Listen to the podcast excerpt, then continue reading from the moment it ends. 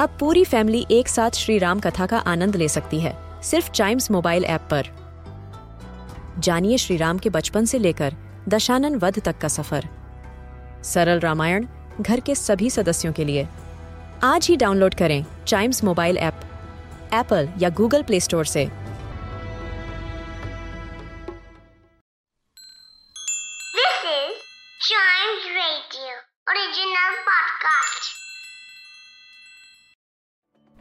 तो जी, कोविड से लड़ने के बाद और अपने देश में वैक्सीनेशन ड्राइव चलाने के साथ साथ अब हमारे देश के प्रधानमंत्री पाँच दिन के विदेशी दौरे पर निकल गए हैं। जी हाँ आज वो इटली पहुँच गए हैं ताकि वो इस साल के जी ट्वेंटी समिट को अटेंड कर पाए।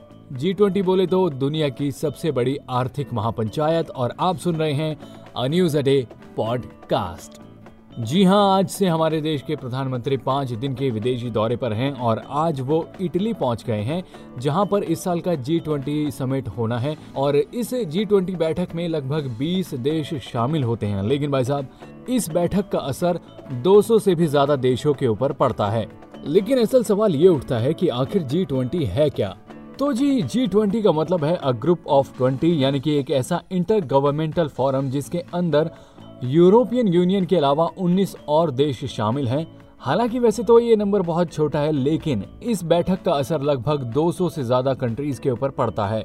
क्योंकि जी ट्वेंटी में शामिल होने वाले देशों की दुनिया भर की इकोनॉमी में 80 प्रतिशत से ज़्यादा की भागीदारी है और दुनिया की सबसे बड़ी आबादी यानी कि 60 प्रतिशत आबादी जी ट्वेंटी देशों में है।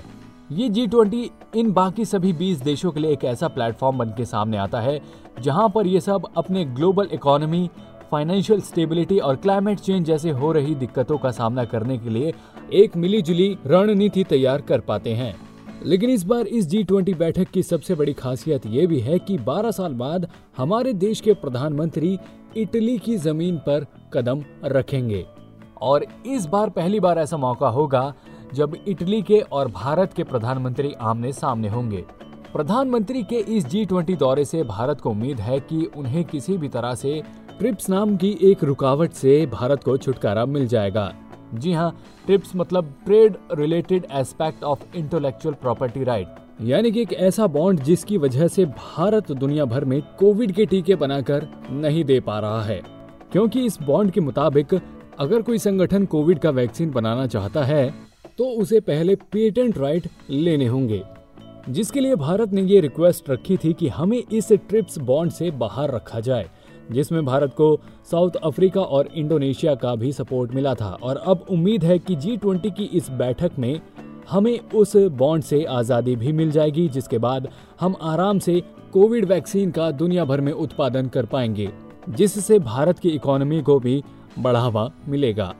जी ट्वेंटी की बैठक के बाद हमारे देश के प्रधानमंत्री यूनाइटेड किंगडम की तरफ़ रुख करेंगे, जहाँ पर उनकी मुलाकात होगी इंग्लैंड के प्रधानमंत्री पीएम बोरिस से और उनसे मुलाकात पर प्रधानमंत्री क्लाइमेट चेंज पर चिंता व्यक्त करेंगे। तो दोस्तों, ये थी आज की खबर और आप सुन रहे थे अ न्यूज़ डे पॉडकास्ट उम्मीद करता हूँ कि आपको ये अच्छा लगा है और ऐसी ही मज़ेदार खबर सुनने के लिए do like, share, comment and subscribe to a news day podcast